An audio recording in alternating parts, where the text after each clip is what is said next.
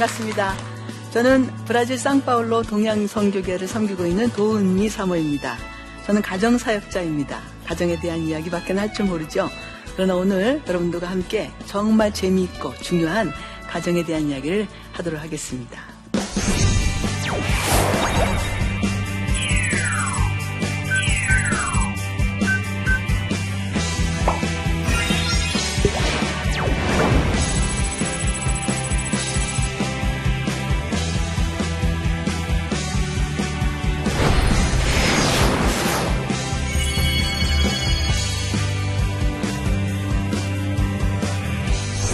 건강한 가정은 그냥 이루어지지 않습니다. 건강한 가정 안에는 건강한 구조가 필요합니다.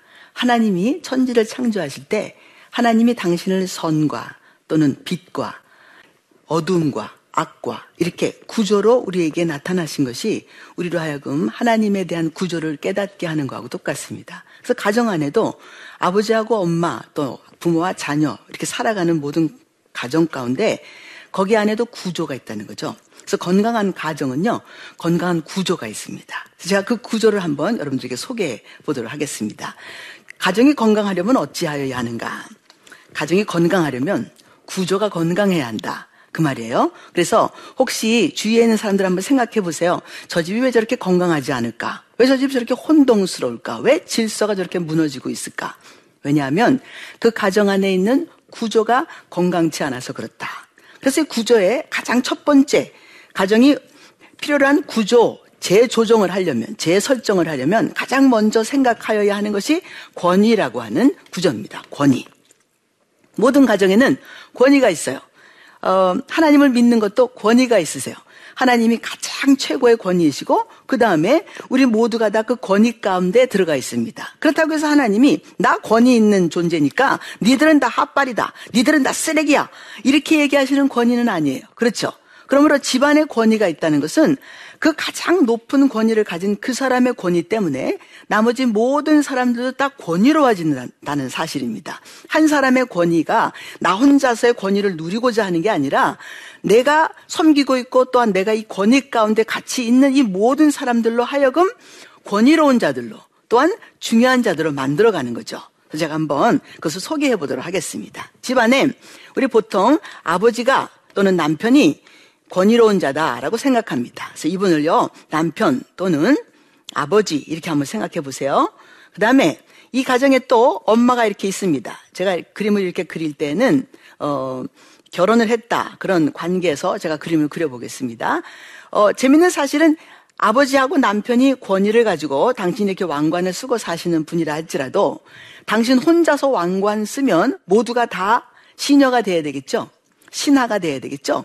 아버지가 자기 자식들을 또 집안에 있는 사람들을 신하가 되게 해서 기분 좋을 일이 뭐가 있겠습니까?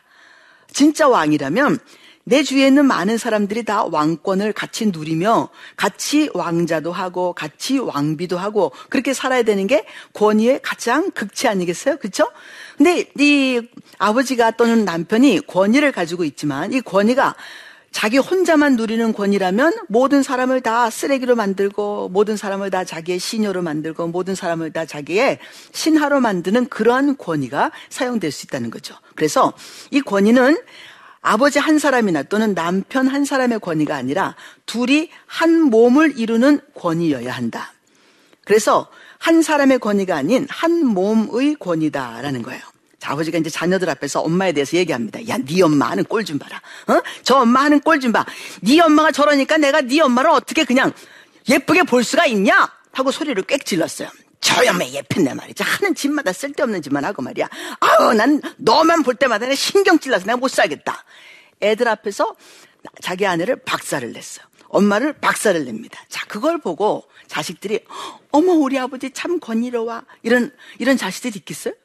아니라는 건 알고 계시겠죠. 그냥 느껴지시지 않아요? 그렇죠? 그러므로 권위를 얘기할 때는 절대로 한 사람의 권위를 얘기하는 게 아니에요. 어떤 집안에는 또 부모가 아닌 자녀가 경제권을 갖고 있는 그런 집안도 있지 않습니까? 큰 아들이 돈을 되게 많이 벌어와요. 어, 이 아들이 말이죠. 놀라운 권위를 가지고 있어. 그런데 이 권위가 돈 버는 것 때문에 주어진 권위라면 여러분 돈 벌지 못하는 어느 날 이 권위가 없어진다는 것도 알고 계시죠?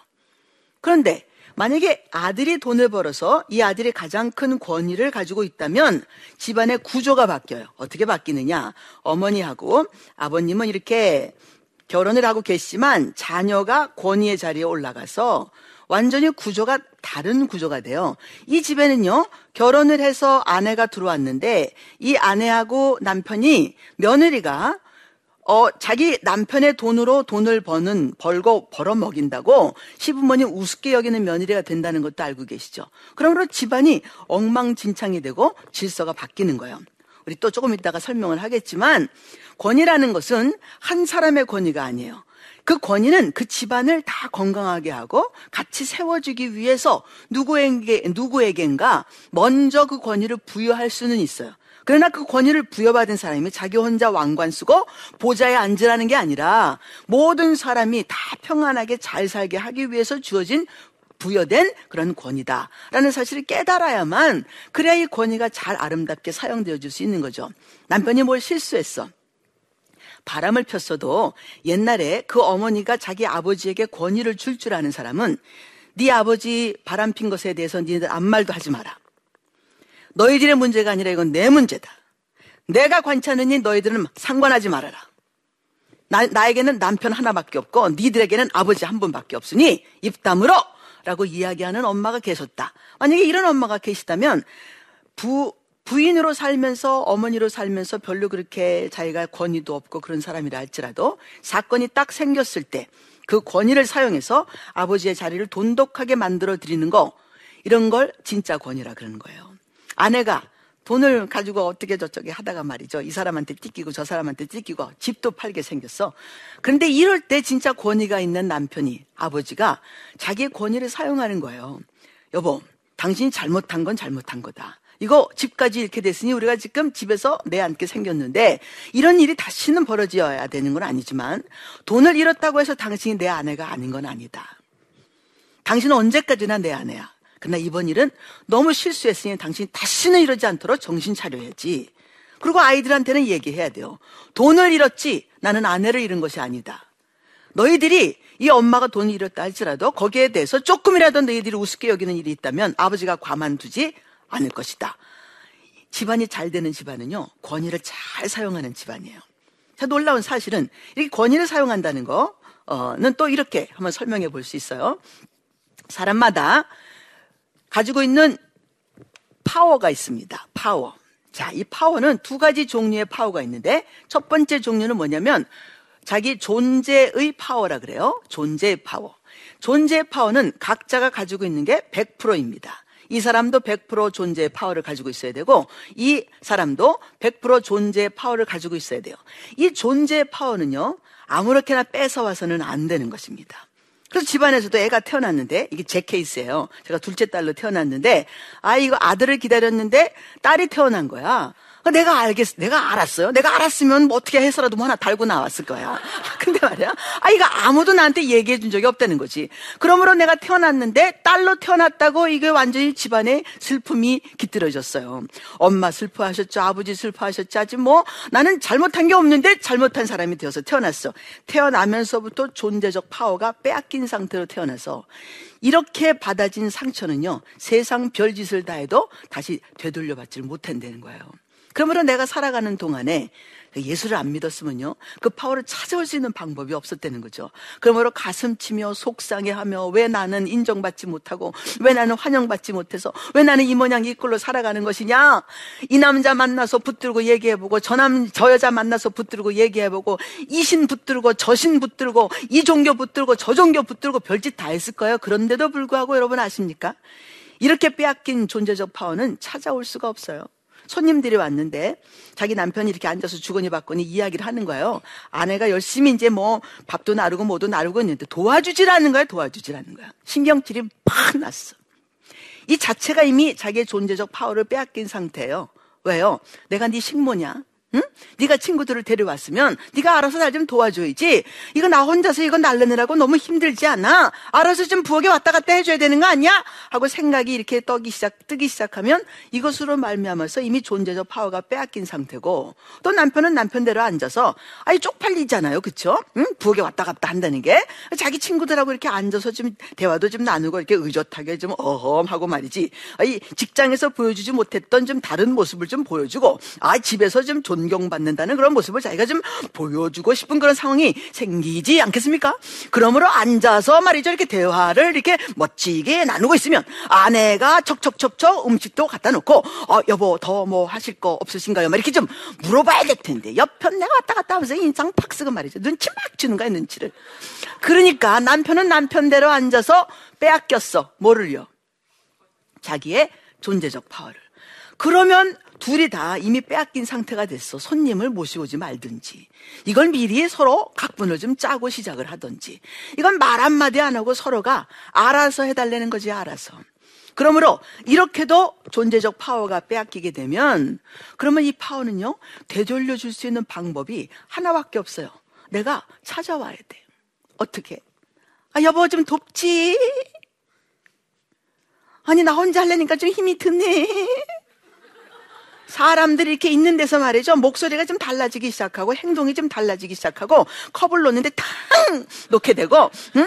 탁 떨어져 엄마 엄마 이거 왜 떨어졌지? 막 이렇게 해야 되는 그런 상황이 생긴다는 거예요. 이러면서라도 뭐 해야 되냐면 빼앗긴 파워를 찾아와야 되는 거죠. 둘째 딸이 억척스럽다 이런 거 들어보셨어요? 제가 이제 둘째 딸이잖아요. 응? 억척스러울 방법밖에 없어요. 왜요? 그냥 태어나면서 빼앗긴 그 파워를 찾아올래니까 나는 억척스럽게 찾아와야 되는 거죠. 언니하고도 싸워야 되겠고 동생들하고도 싸워야 되겠고 제가 둘째 딸인데 또 셋째 애가 남자애 아니겠어요? 응? 넷째 애도 또 남자애 아니겠어요? 그러니 내가 안 싸울 수가 있어요? 그렇죠. 그러므로 어릴 때부터 쌈딱으로 크는 이유가 있어. 왜 쌈딱으로 크느냐? 빼앗긴 파워를 찾아와야 하니까. 그래서 모든 권위는 아버지가 혼자 또는 남편이 혼자 이렇게 권위를 가지고 파워를 사용한다면 사, 다른 사람의 파워를 마음껏 가지고 올 수 있는 그러한 권위라면 이 권위는 위태위태한 거죠. 어느 날 우리 아버지가 이제 이렇게 파워를 혼자서 머리 쓰시고 계시는 그런 분이었는데 아들이 웬만큼 자랐단 말이에요. 그러니까 웬만큼 잘하니까 아버지하고 이제 키가 비등비등한데 저희 아버지가 있는 대로 보는 대로 집어서 던지는 아버지였어요. 소리 소리 지르고 뭐한테 욕하시고 욕쟁이 그런 욕쟁이가 없는 아버지였어요. 자기가 앉았던 의자에서 턱 일어나셔서 의자를 탁 잡아가지고 이제 던지기 바로 일보 직전인데 저희 동생이 탁 잡았어요. 왜냐면 이제는 아버지보다도 힘이 세. 키도 크고. 딱 잡았어. 그리고 하는 말. 참으시죠. 어, 게임 끝. 그쵸? 예? 그때 아버지가 빼앗긴 파워는 다시는 되돌려 받을 수가 없는 거예요. 그렇게 빼앗아 온 것은 더 이상 당신에게 그 파워 돌려주지 않겠다고 찾아온 것이라서 그렇죠. 평생 동안 그 아들이 열 몇 살 될 때까지 그냥 빼앗아 왔고 욕하시고 어, 윽박 지르고 그랬던 그 아버지 저에게도 마찬가지 아니에요. 근데 제가 딸이니까 그래도 아버지가 이렇게 뭐 때리거나 던지거나 하면 찾아올 수가 없잖아요. 그러니까 나까지는 뭐 이렇게 언니도 그렇고 나도 그렇고 이렇게 했지만 동생들은 다르더라고요. 남자애들이니까. 잠으시죠! 그 순간 게임 끝나서 그 다음서부터는 아무리 고함을 질러도 저래? 이렇게 쳐다봤다는 거 아니겠어요? 그러므로 그게 무슨 일인가? 억지로 빼앗아 온 존재적 파워는 억지로라도 빼앗아 가야만 되는 거예요.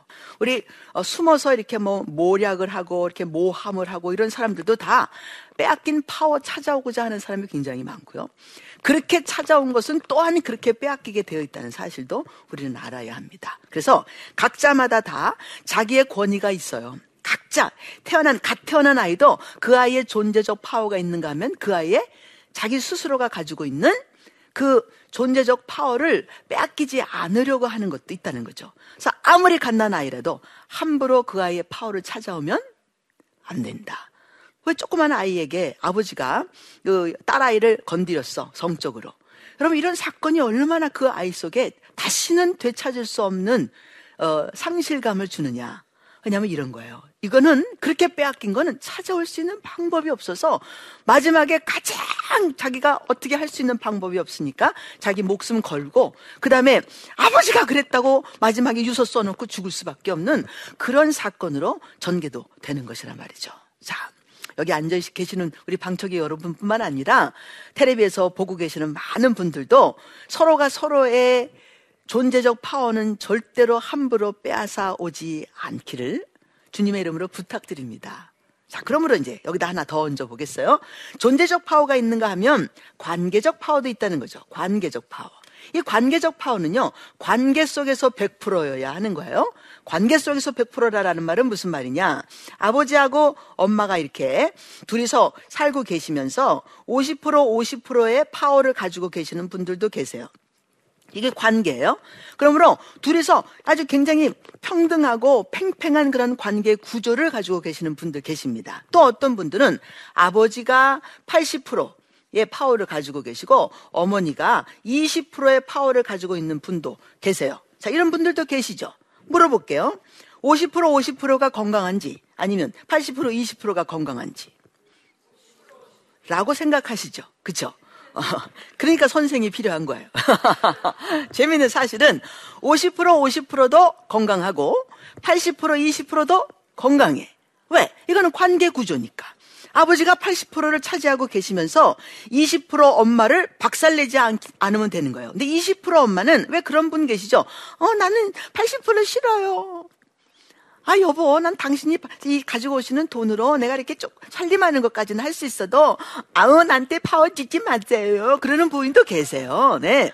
근데 저 같은 사람은 20% 파워로 만족을 할 수가 없어. 저희 남편하고 제가 50% 50%인데, 이, 이런 케이스가 굉장히 문제가 될 수 있는 케이스가 돼요. 왜냐하면 여기서 이제 자식을 낳으면 50% 50%가 너무 팽팽하기 때문에 자식들한테 물어보죠. 너 엄마 좋아, 아빠 좋아?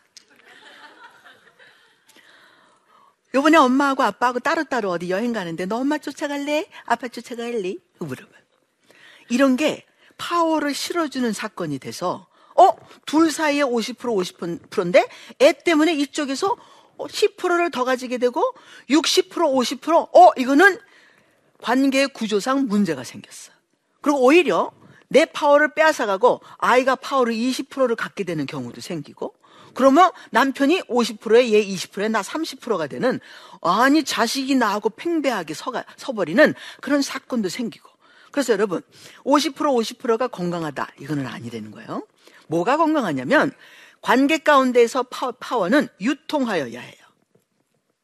파워의 유통이 일어나야 돼. 20%, 20%만 가지고 있는 이 아내가 생각하는 거예요. 아, 요번에 내가 이제 손님을 이렇게 치르고, 아유, 남편의 손님들이 이렇게 잘 대접했으니까 나 너무 잘했죠? 그럼 이런 경우에는 80% 파워를 가지고 있는 남편도 그 아내를 좀 이렇게 도와줘야 돼. 여보, 어떻게 이렇게 잘했어? 어? 당신 진짜 살림만 해서 뭘 할 줄 모르는 줄 알았더니, 야, 당신이, 아니, 그 많은 사람들 어떻게 이렇게 척척척척 잘해낸 거야? 라고 이렇게 칭찬을 한 거야. 당신 진짜 진짜 괜찮더라. 밥도 진짜 맛있게 잘했어. 이야, 어떻게 거뜬하게 이런 일을 치러냈어?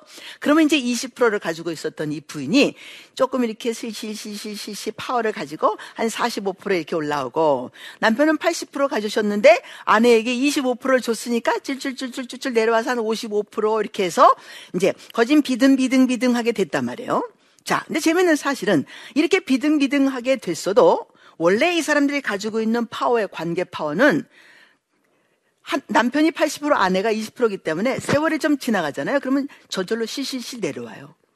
자기 자리로 내려오고 남편은 또 며칠 지나니까 실실실실실 자기가 올라가고 그래서 80% 20%의 관계를 다시 유지하게 된다.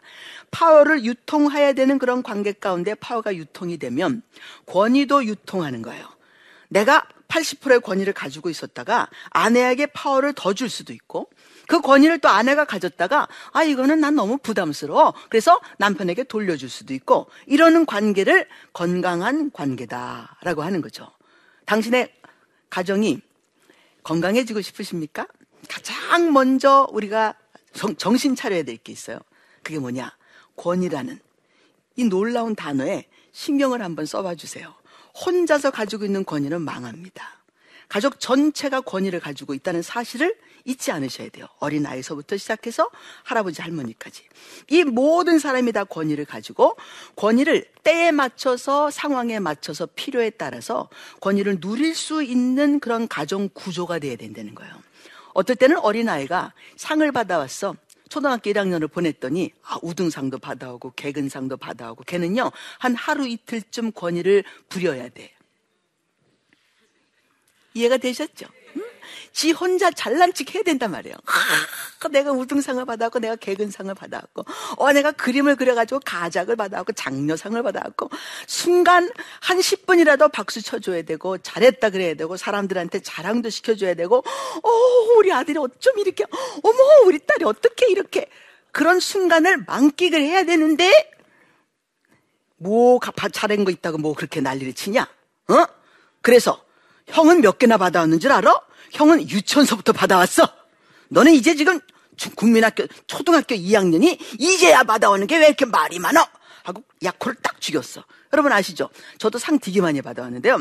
내가 상 받아올 때마다 우리 아버지가 하신 말씀 사람이 없었구나 이랬어요.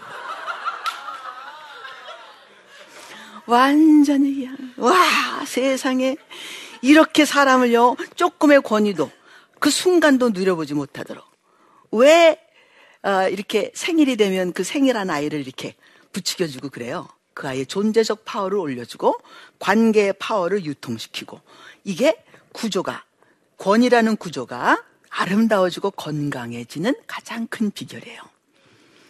아, 결론을 한번 지어보겠어요. 여러분, 가정이 건강하고 싶으시죠?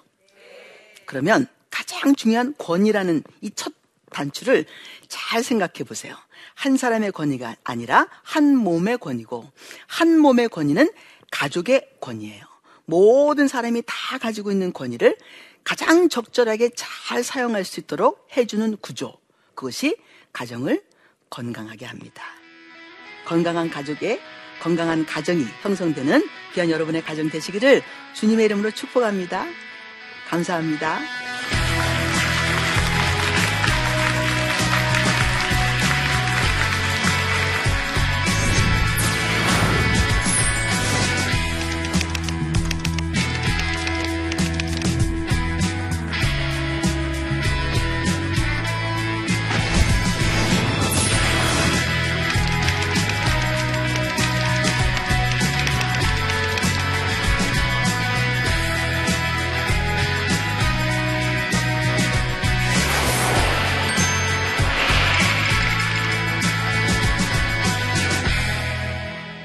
지금 들으신 강의를 통해서 질문하고 싶으신 분, 아, 나 이런 궁금증이 있다. 뭐 그런 거 가지고 계신 분 혹시 계십니까?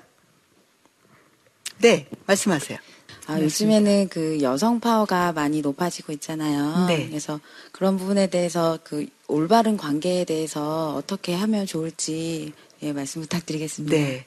여성 파워가 어, 부각이 되는 이유는 남성 파워를 부각시키고 남성이 파워를 잡아 있었고 여자에게 파워를 주지 않았었기 때문에 남자처럼 여자도 나도 파워가 있다 이렇게 이야기할 수밖에 없는 구조죠. 이게 관계 구조가 된 거예요. 빼앗긴 파워를 찾아오는 방법으로 여성 파워를 얘기하고 있어요. 근데 원래 그거는 건강하지 못한 거죠. 하나님이 어, 사람을 창조하실 때 하나님의 형상, 곧 자기 형상대로 남자와 여자를 창조하시고 이렇게 써 있어요. 이 남자와 여자라는 단어 가운데 와자로 이, 이 나와 있는 단어가 바브라고 하는 히브리 언어예요. 바브. 그래서 갈고리처럼 이렇게 생겼습니다. 이 갈고리처럼 생긴 이 단어는 어, 갈고리다, 못이다라고 하는 뜻이에요. 못. 이게 무슨 뜻이냐? 남자가 여자와 여자를 만나려면 못을 지나가야 돼. 그리고 남자의 본성은요, 여자를 갈고리로 끌어오는 것처럼 그런 본성을 가지고 있는 거나 마찬가지예요.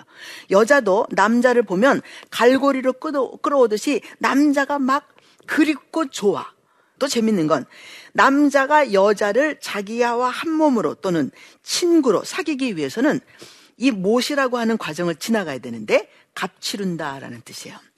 근데 놀라운 사실은 하나님의 형상을 따라 모양대로 사람을 지었다라고 할 때 남자와 여자를 창조하시고 하나님의 형상, 곧 자기 형상대로 남자와 여자를 창조하시고, 그러니까 하나님의 형상은요, 남자와 여자를 만나는 형상이에요. 여자와 남자를 만나는 형상이에요. 남자 하나도 형상이 아니고, 여자 하나도 형상이 아니라, 둘이 만남을 이루기 위해서 값을 치르는 형상이다. 그 말이에요. 이게 하나님의 형상이라 보이지 아니하시는 하나님의 형상 그리스도를 얘기할 땐 값 치르시지 않은 그리스도는 그리스도가 아니신 거죠. 그래서 교회의 머리 되시기 위해서 당신이 십자가에서 값을 치르시고 죽음을 이기시는 값을 치르시고 부활의 값을 치르시고 영생을 얻는 값을 치르신 그분만 우리가 그리스도라 이렇게 부르는 거 아니에요. 그러므로 이야기하셨던 것처럼 우리는 여성 파워 이건 개별적으로 있는 게 아니에요. 여성 파워는요 남성만큼이고요. 남성 파워는 여성만큼이라 남자와 여자 둘이 한 몸이 되어 하나님의 형상이신 그리스도의 형상의 값을 내는 거죠. 그러므로 우리는 바르게 생각해야 될 것 같아요. 저도 이제 예수 믿고 나서 깨달은 거지만, 아, 내가 남편만큼 나구나.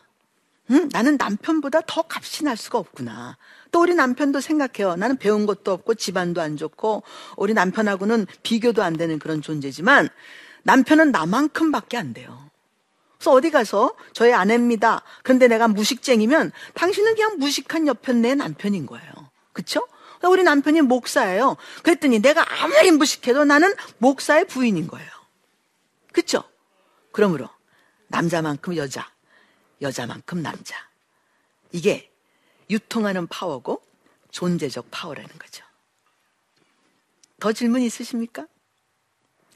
우리는 언제든지 어디서든지 권위를 가지고 사는 사람들입니다.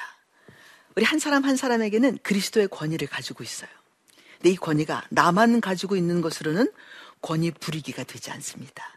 권위는 어떻게 부리냐면 내 권위만큼 너가 권위적으로 이렇게 대우를 받게 해주는 거. 그래서 그리스도가요, 우리를 당신의 교회 삼으시고 난 다음에 당신 이름 주셨죠, 나라 주셨죠, 권세 주셨죠. 있는 거 몽땅 다 줘서 우리로 그리스도만큼 되게 해주시는 거예요. 그쵸? 그리스도의 권위는 내 권위고, 내 권위는 그리스도의 권위고. 그러므로 그리스도의 권위가 교회의 권위고, 교회의 권위가 온 세상의 권위여야 하는 거죠. 그래서 우리로 말미암아 이 권위가 잘 유통되고 각 사람 한 사람 한 사람이 100%의 그 권위를 맛볼 수 있는 그런 좋은 세상이 오기를 주님의 이름으로 축복하며 부탁합니다. 감사합니다. 다음에 또 뵙겠습니다. 축복합니다. 사랑합니다. 행복하세요. 감사합니다. 관계는 싹 다 없애버리고 리세팅 할 수가 없습니다. 그런데 리포뮬레이팅은 할 수 있어요. 다시 공식을 바꾸는 거예요. 공식. 내가 남편한테 해를 끼치고 내가 남편한테 창피한스러운 일을 당하게 하고 부끄러움을 당하게 하는 그런 상황이 된다 할지라도 남편은 나를 그냥 아내로 취급합니다. 기능은 융통성을 갖는다. 아버지가 설거지 해도 돼야 한대요. 남편이 빨래 해도 돼야 한대요. 뭐든지 해도 돼요. 기능이 모자라도 역할은 존중되어야 하는 것이 가족이에요. 남편을 귀히 여기세요. 아내를 귀히 여겨주세요. 그 남편의 자리와 아내의 자리를 잘 기본적으로 잘 세팅하세요. 그러므로 우리 가족의 행복을 잘 찾아서 누리며 살 수 있는 우리 모두가 됩니다.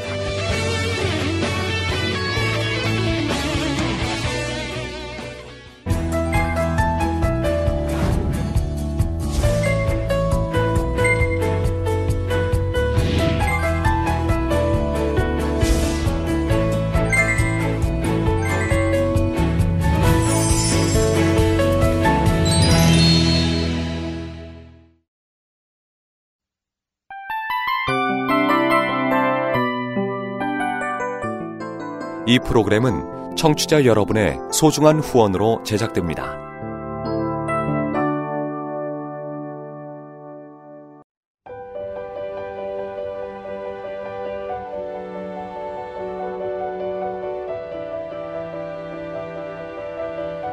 세상에는 수많은 교회들이 있지만 더 깊이 있는 말씀 강해를 찾기 위해 크기로만 교회를 선정하지 않습니다.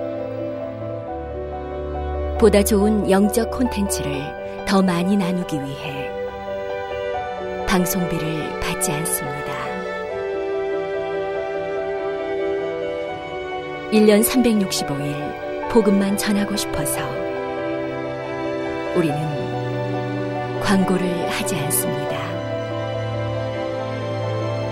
온누리의 복음을 땅끝까지 CGN TV와 함께 땅끝 성교사가 되주세요